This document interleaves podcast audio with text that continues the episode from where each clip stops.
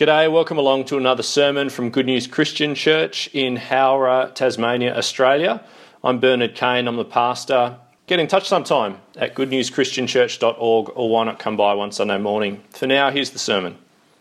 Um, friends, this morning before we pray and turn to Jonah 3, uh, or turn back to Jonah 3, would you uh, just come with, just stick with me in that Luke reading? Have you still got it there? Just turn back to Luke 24, if um, and uh, the sort of the end of Luke 24. So the end of Luke's gospel, his biography of the life of Jesus and life and death and resurrection of Jesus. And there's just a couple of verses there which I don't know. I wouldn't say they've stumped me, but I, they are a thing of curiosity to me, and I wonder if they have been to you as well. Uh, so join me in Luke 24. Uh, join me as the once dead, now risen Lord Jesus Christ sits down with his followers, get this, to do a Bible study with them. It'd knock the socks off my Bible study, wouldn't it? Or yours for that matter. Uh, anyway, have you got Luke 24 there? So, in context, Jesus has, uh, we'll just pick it up from where he has uh, just had a, uh, he's proven that he's alive, really, by sharing a barbecued sort of fish meal or whatever it was uh, with his disciples. And then Jesus speaks, verse 44. Verse 44. He said to them, This is what I told you while I was still with you. Everything must be fulfilled that is written about me in, um, and then he basically says, the Old Testament, the law of Moses, the prophets, and the Psalms. Then he opened their minds so they could understand the scriptures. He told them, This is what is written the Messiah will suffer and rise from the dead on the third day, and repentance for the forgiveness of sins will be preached in his name to all nations, beginning at Jerusalem. You are witnesses of these things. I'm going to send you what my Father has promised, but stay in the city until you've been clothed with power from on high. So, friends, here's my question. Here's the thing that stumped me, or just at least been a thing of curiosity for most of my Christian life. Which scriptures is he talking about? Verses 46 and 47. Where exactly is it written? Um, have you ever wondered that? Because Jesus says three things are anticipated by the Old Testament scriptures. Uh, verse 46, he told them, This is what is written the Messiah will suffer and rise from the dead on the third day, and repentance for the forgiveness of sins will be preached in his name to all nations, beginning at Jerusalem. Which scriptures does he have in mind? Which passages in particular? Where exactly did he take them? Where was the, where did he turn in his Bible study uh, with them? So very quickly, let's just see if we can at least sketch something together here. Firstly, the Messiah will suffer. Have you got a scripture for that? Where might you turn uh, in your Old Testament Bible uh, to see that the Messiah must suffer. Perhaps we turn to the Psalms. Actually, that would be quite a good place to turn, wouldn't it? The Psalms, you see there the Messiah, the King, uh, very often David or Solomon or whomever it is, the anointed one in Israel, the Messiah, the King. He absolutely suffers through the book of Psalms, doesn't he? Uh, he feels forsaken by God at times. He wrestles with his enemies and feels beaten by them. He endures pain. He struggles even with death and sorrow and pain. Uh, where else could you turn? Isaiah, perhaps? Uh, yes, Isaiah 40 and onwards. You've got the picture of the suffering servant, don't you? Uh, there in Isaiah's, uh, in the end of Isaiah. That's a good match. Crushed for our iniquities, Isaiah 52, 53. By his wounds we are healed. Uh, so there's, there's a pretty good place that you could go and all of the rest. So suffers firstly. What about the second one? So the Messiah will suffer and rise. Secondly, from the dead on the third day, says Jesus. That one's a bit trickier, isn't it? Uh, you could perhaps keep your hand in Isaiah 53, actually, because the one who was, uh, you know, by his wounds we are healed, and he was assigned a grave with the wicked and all of that kind of thing. Do you remember the verse? Yet he sees the light of life, the promised uh, servant that Isaiah looks forward to. Where else? Uh, the Psalms and Job give hints at an afterlife, at a life beyond the grave, uh, beyond the, the clasp of death. Uh, Ezekiel's Valley of Dry Bones, you could go there, couldn't you? So there's, there's a bunch of options. Uh. Well, and Jonah, who spent three days and three nights in a watery grave of sorts, didn't he? So you could, there's a few options. Uh, thirdly, Finally, Jesus said, This is what is written the Messiah will suffer and rise from the dead on the third day. And here it comes repentance for the forgiveness of sins will be preached in his name to all nations. Friends, this morning, Jonah chapter 3 contributes to a subtle, but I think relentless strand of biblical teaching that God wants the whole world to hear of his mercy. God wants the nations to know of his merciful name and message. Uh, Jesus, in fact, there in Luke's gospel, he said it was part of the gospel itself, didn't he? I'm going to die, I'm going to rise on the third day, and repentance for forgiveness of sins in my name is going to be preached to the nations. It's part of the gospel. It's part of what the Old Testament has been anticipating. Don't you know what the scriptures say? Haven't you been going to Bible study? Jesus is saying to them. So, folks, as we turn to Jonah chapter 3 now, and uh, as we turn there in, in prayer, uh, that God would um, uh, unlock it for us, really, through the, the cross of the Lord Jesus Christ. As we turn to Jonah chapter 3, uh, Jonah 3 contributes to this theme. It's this, um, uh, this weird and wonderful story, Jonah chapter 3. It is a weird story, isn't it? Of an entire enormous city finding the mercy of God for just a moment in time. And I want us to wonder was this one of the passages that Jesus opened up with his disciples on that day when he was risen with them and led them in a Bible study to show what was going to happen. Can't you see it, O my disciples? God has always wanted the nations to hear. Are you going to carry the message to them? God wants our world to know. Will they hear it from us? The risen Lord Jesus wants even the Ninevehs of our modern world called to repentance for the forgiveness of sins in his name. That's his will. Are we going to carry it? Does our willingness match his? There's a question. Will our world in our day experience and see for themselves the willingness of God to save in the willingness of his servants to speak? What a question. So the Messiah will suffer and rise from the dead on the third day, and repentance for the forgiveness of sins will be preached in his name to all nations. Long introduction, I know. Let's pray and get into Jonah 3. Our Father God in heaven, uh, we read these ancient stories and these, um, these histories, these events that sound so spectacular and, in a sense, so otherworldly and strange to us an entire city encounters the Word of God en masse.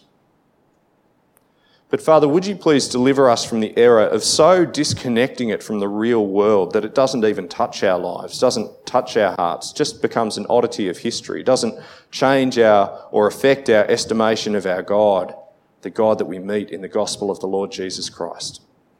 Father, for all the difference and distance between us and Nineveh, for all the difference and the distance between us and Jonah, may we yet see the same merciful Lord at work. Today, as yesterday, and on into forever. And Father, may that refresh our souls as we are reminded of our own need for your mercy personally, your mercy, your grace, your patience with us, the restraint of your judgment on us but God, please may your word fling us outward this morning as well to a world not so different from Nineveh after all. And in Jesus' name, we ask for your Spirit's work in us today, please. Amen. So, the essential uh, ingredients to the nations encountering the saving work of God in Jonah 3, at least, the essential ingredients in Jonah 3, at least, are a personal transformation uh, of the messenger himself, a personal transformation, a compassionate confrontation uh, as God's word comes to them, and a repentance driven renovation, a personal transformation, a compassionate confrontation, and repentance driven renovation. That's as it comes to us in Jonah 3, and I think there's a lot for us in our day to learn from just looking at those ingredients, that pattern. Let's take a look together. So Jonah 3 begins, have you got it, have you flicked back there in your Bibles? Jonah 3 begins with a personal transformation. Let's have a look. Jonah 3 verse 1. Then the word of the Lord came to Jonah a second time Go to the great city of Nineveh and proclaim to it the message I give you. Jonah obeyed the word of the Lord and went to Nineveh. Now, Nineveh was a very large city. It took three days to go through it. Jonah began by going a day's journey into the city, proclaiming, 40 more days, and Nineveh will be overthrown.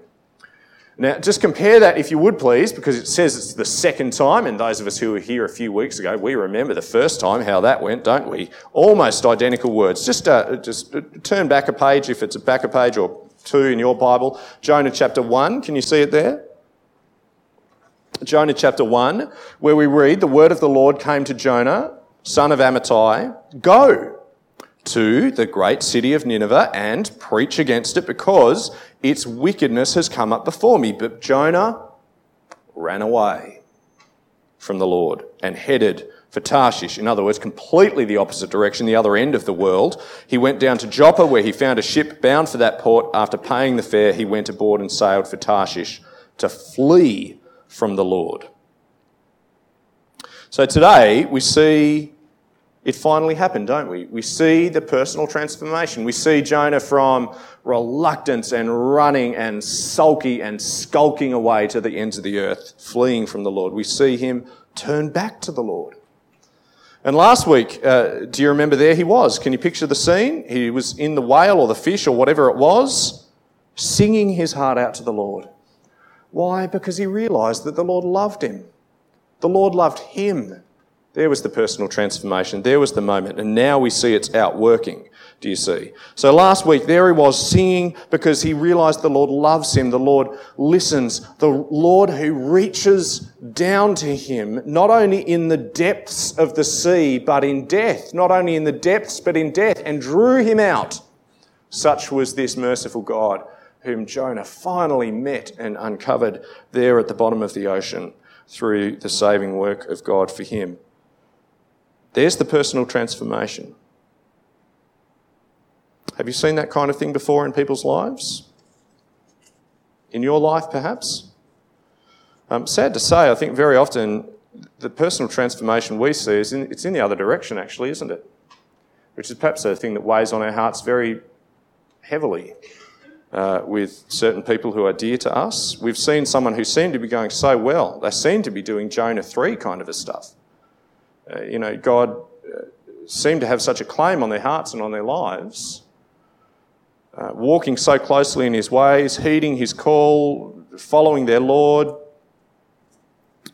And then a few years later, fleeing from their Lord. They're on a metaphorical ship to Tarshish, aren't they?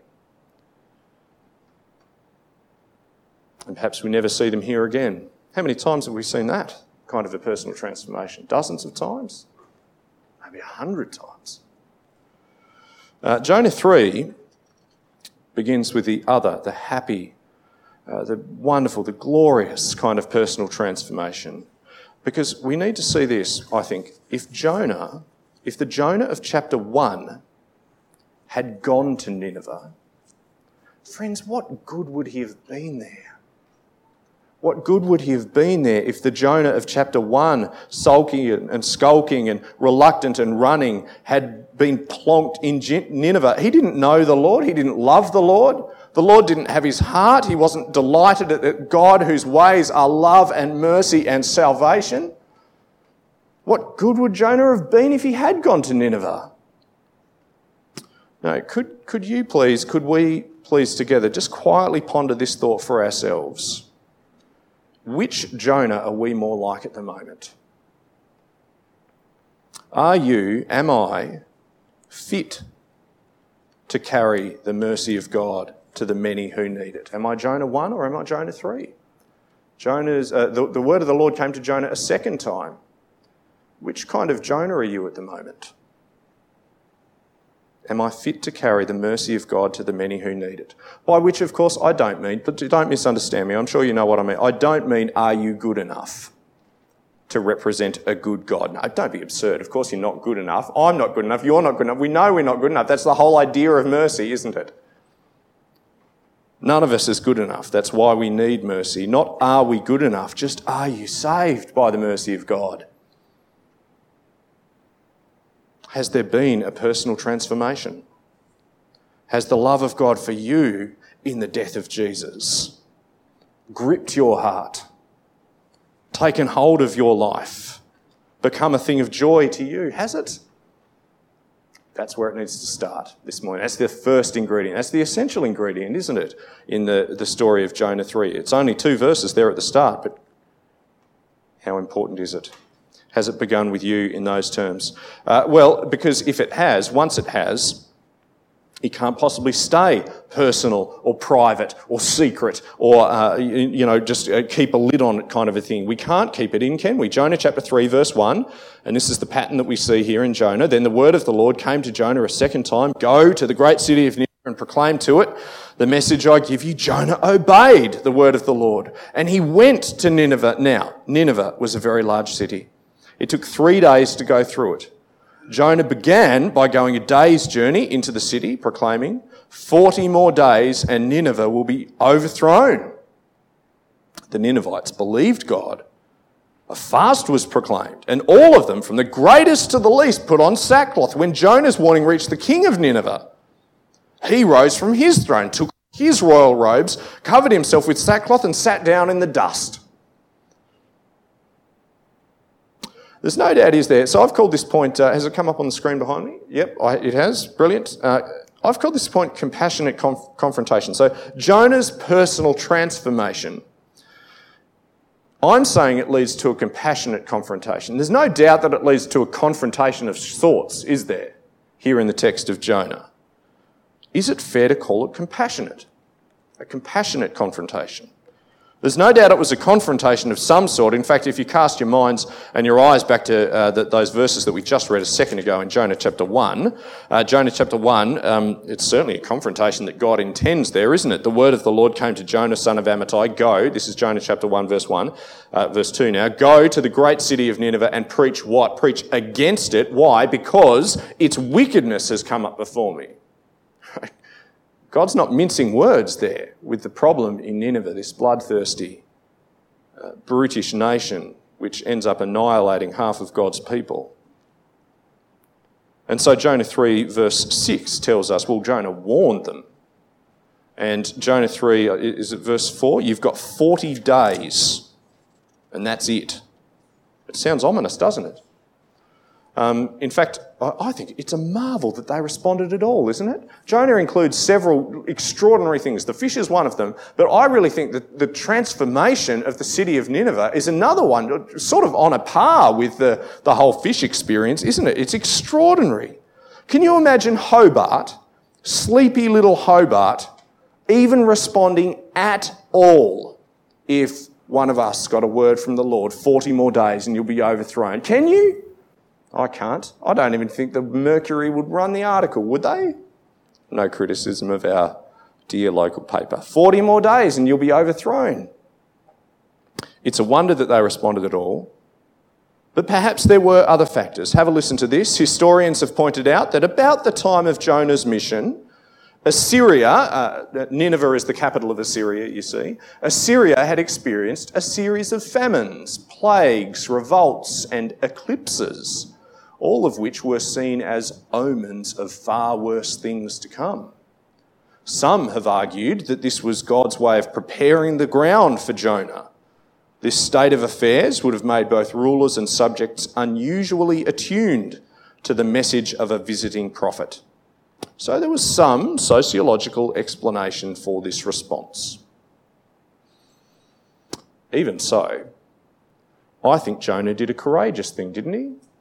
To go to Nineveh, the capital. I'm not convinced that he even expected to get out of there alive, not with their reputation.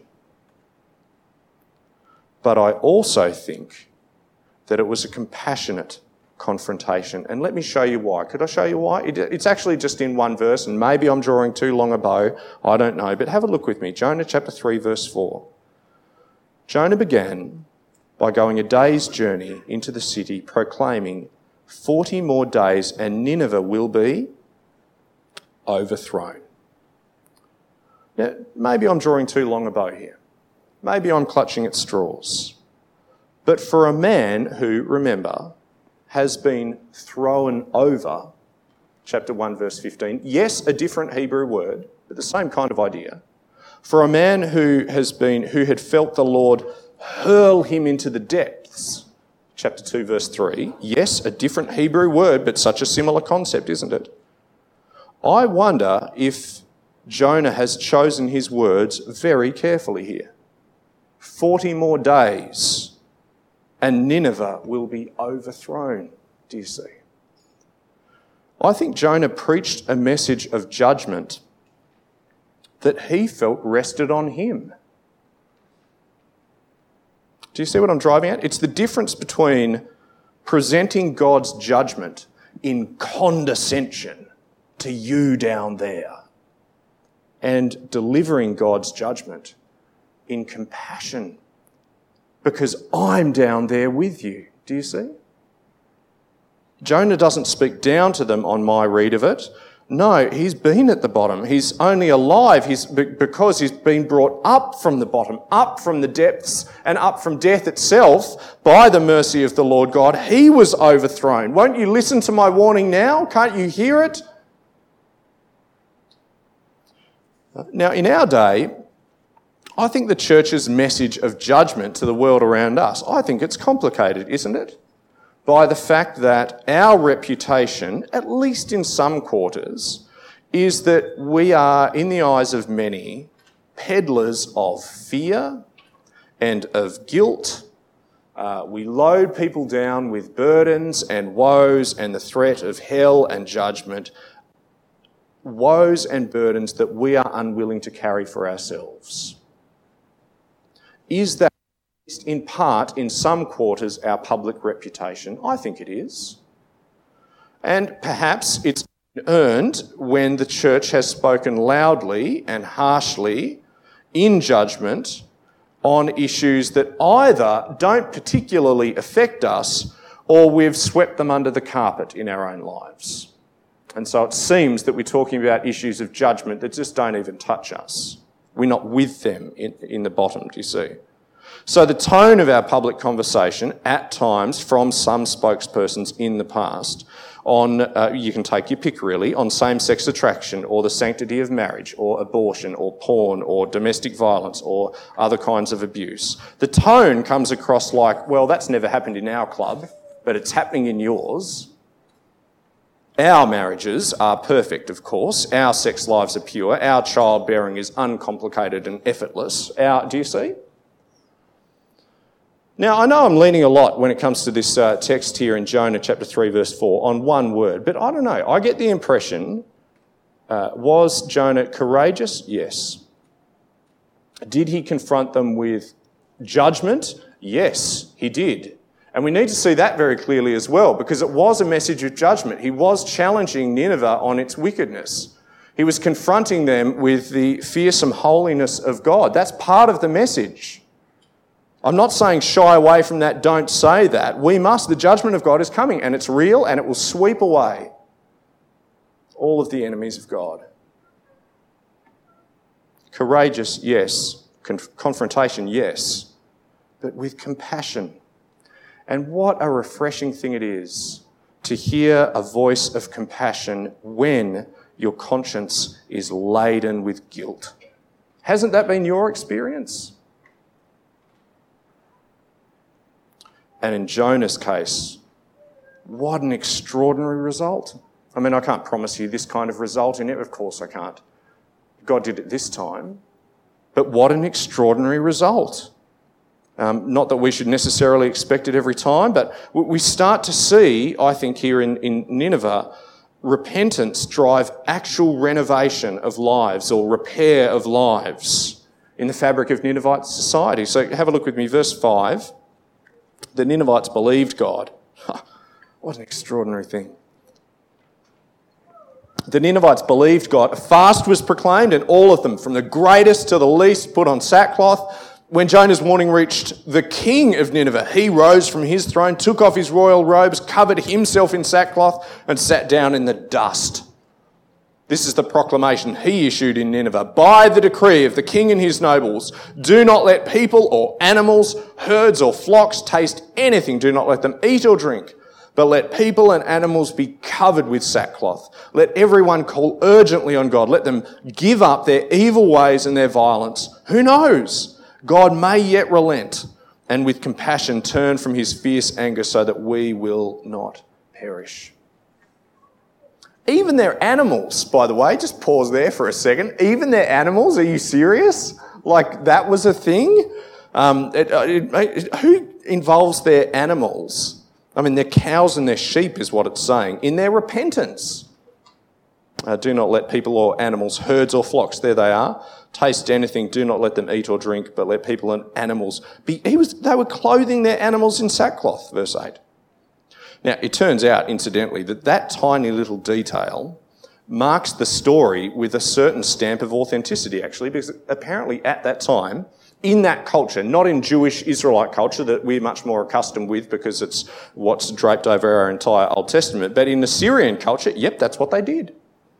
At that time, if the king was deadly serious, if he really meant it, heart and soul, if he feared the Lord, then not just humans, but animals, every subject in my kingdom.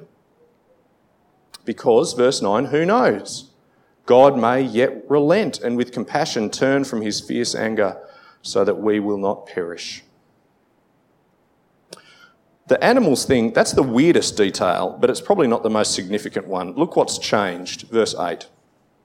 Look what repentance actually means for this bloodthirsty, violent, notorious civilization in Nineveh. Verse 8 But let people and animals be covered with sackcloth, let everyone call urgently on God, let them give up their evil ways and their violence. Uh, have a listen to this is Tim Keller again on that uh, particular verse. Uh, by the way, I don't know that I've mentioned it. Tim Keller's written a very accessible and wonderful little book um, on Jonah. It's called The Prodigal Prophet. Uh, and uh, it's it's a great read. Lots of short chapters. I'd encourage you to to check it out if you'd like to uh, delve into Jonah a little bit more. Um, the Prodigal Prophet by Timothy Keller. Anyway, um, so uh, Keller wants us to see that when the nations really get God's mercy, it's good for them. Like it is good for people when they take hold of the mercy of God. It changes their lives for good. Uh, so, uh, which is to say, evangelism is a good thing, sharing the gospel of Jesus. Do we still believe that? Uh, Tim Keller says, as we've seen, the Assyrian Empire was unusually violent. Actually, Jack, I feel like I'm, I hear that I'm ringing. Can you just turn the highest frequency just down a little bit?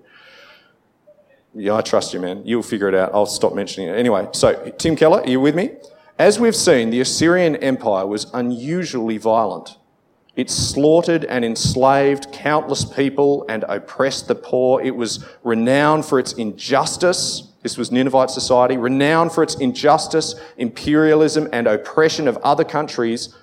Yet, Keller says, the text shows that the impulse toward exploitation and abuse was also wearing away at the fabric of Nineveh's society. It wasn't merely that the Assyrians as a nation were oppressing other nations that individuals were violent toward one another, poisoning social relationships. And what does the king say? Uh, he says, Haven't we had enough?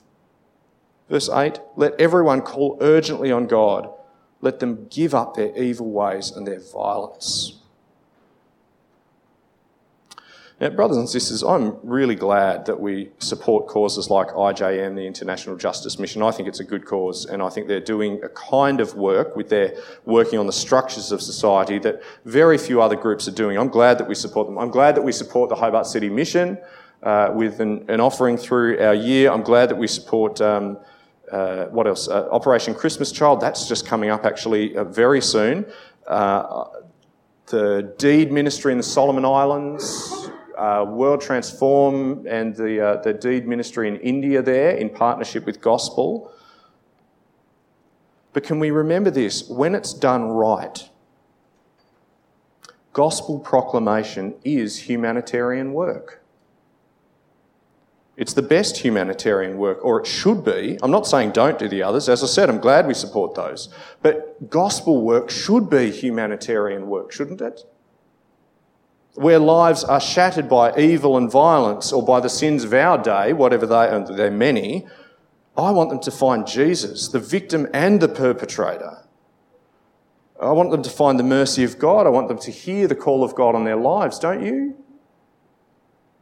I want them to experience and find and know and walk in the repentance that repairs their little world.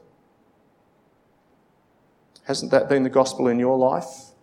When you've actively lived out repentance for the forgiveness of sins? I do wonder sometimes if one of the reasons that we struggle a bit to do effective outreach in our own lives and in my own life is perhaps because we think mission is solely about the speaking or the being heard and not also about the repenting and experiencing the forgiveness of God in practical ways. See, if mission is just about the speaking, then all we need to do, friends, is just build a bigger sign, right? Post a few more sermons up onto uh, our podcast or write a letter to the newspaper and then our job's done, do you see? But if it's about repentance, if it's about the mercy of God working its way down into the lives of human beings, what did Jesus say? Make disciples of the nations, teaching them everything, teaching them to obey everything. It's not just a speaking and being heard thing, but as I walk alongside someone in their life, speaking the gospel into their life, well, I have to build a relationship for that. I have to bare my own heart toward them. I have to share my own struggles. I have to confess my own failings along the way as well and model for them repentance as we walk along the road together. Bear one another's burdens, do you see? So, am I sufficiently close friends with those people that I want to share the gospel with? Not just close enough that I get opportunities to speak at them, no, but close enough that they get a window on repentance in my life, close enough that I'm the one that they turn to when uh, they need help with repentance in their own. What have we seen? What are the ingredients? A personal transformation, a compassionate confrontation, repentance leading to renovation or repair. And finally, the Lord relents. There is a fourth ingredient. The Lord relents, but I suspect that one doesn't, hasn't taken us by surprise at all. Chapter 3, verse 10. When the Lord saw what they did and how they turned from their evil ways, were you even surprised that he did this? He relented and did not bring on them the destruction he had threatened. Let's conclude with this, brothers and sisters. The lavish mercy of our God to the ends of the earth has been writ large, not just in this moment in history, uh, in Nineveh, in Assyria, way out at the ends of the earth from God's people, the lavish mercy of our God to the ends of the earth has been writ large in the blood of the Lord Jesus Christ, has it not? Even to his persecutors, even to his executors. Father, forgive them, for they don't know what they're doing. Does our willingness to be known for His mercy match His willingness to extend mercy to the ends of the earth. Do you know His mercy for you? It's got to start there. Do we live His mercy for our world? This is what is written. The Messiah will suffer and rise from the dead on the third day, and repentance for the forgiveness of sins will be preached in his name to all nations. Let's pray together.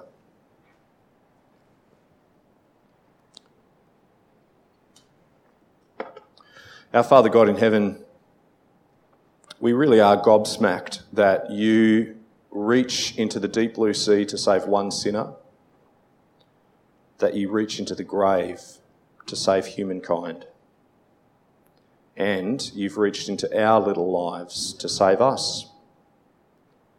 Father, too often we confess we think of your mercy as, um, as a small thing. We don't really think about it, actually. Perhaps because we think of your judgment as a small thing, we don't really think about it. We don't have an urgency about us because, well, what more can be done? Lord, you have repeatedly shown that what you imagine to be possible outstrips our puny imagination. So, would you give us courage? Would you give us compassion? Would you give us a closeness and affection for our world and our city, our people here in Hobart? But first, would you work repentance into our hearts? Awaken within us again, please, a keen sense that the God who delights to shower his mercy on people like us is great news for our souls and great news for our world. So awaken us with the love of Christ, please. In Jesus' name we ask it. Amen.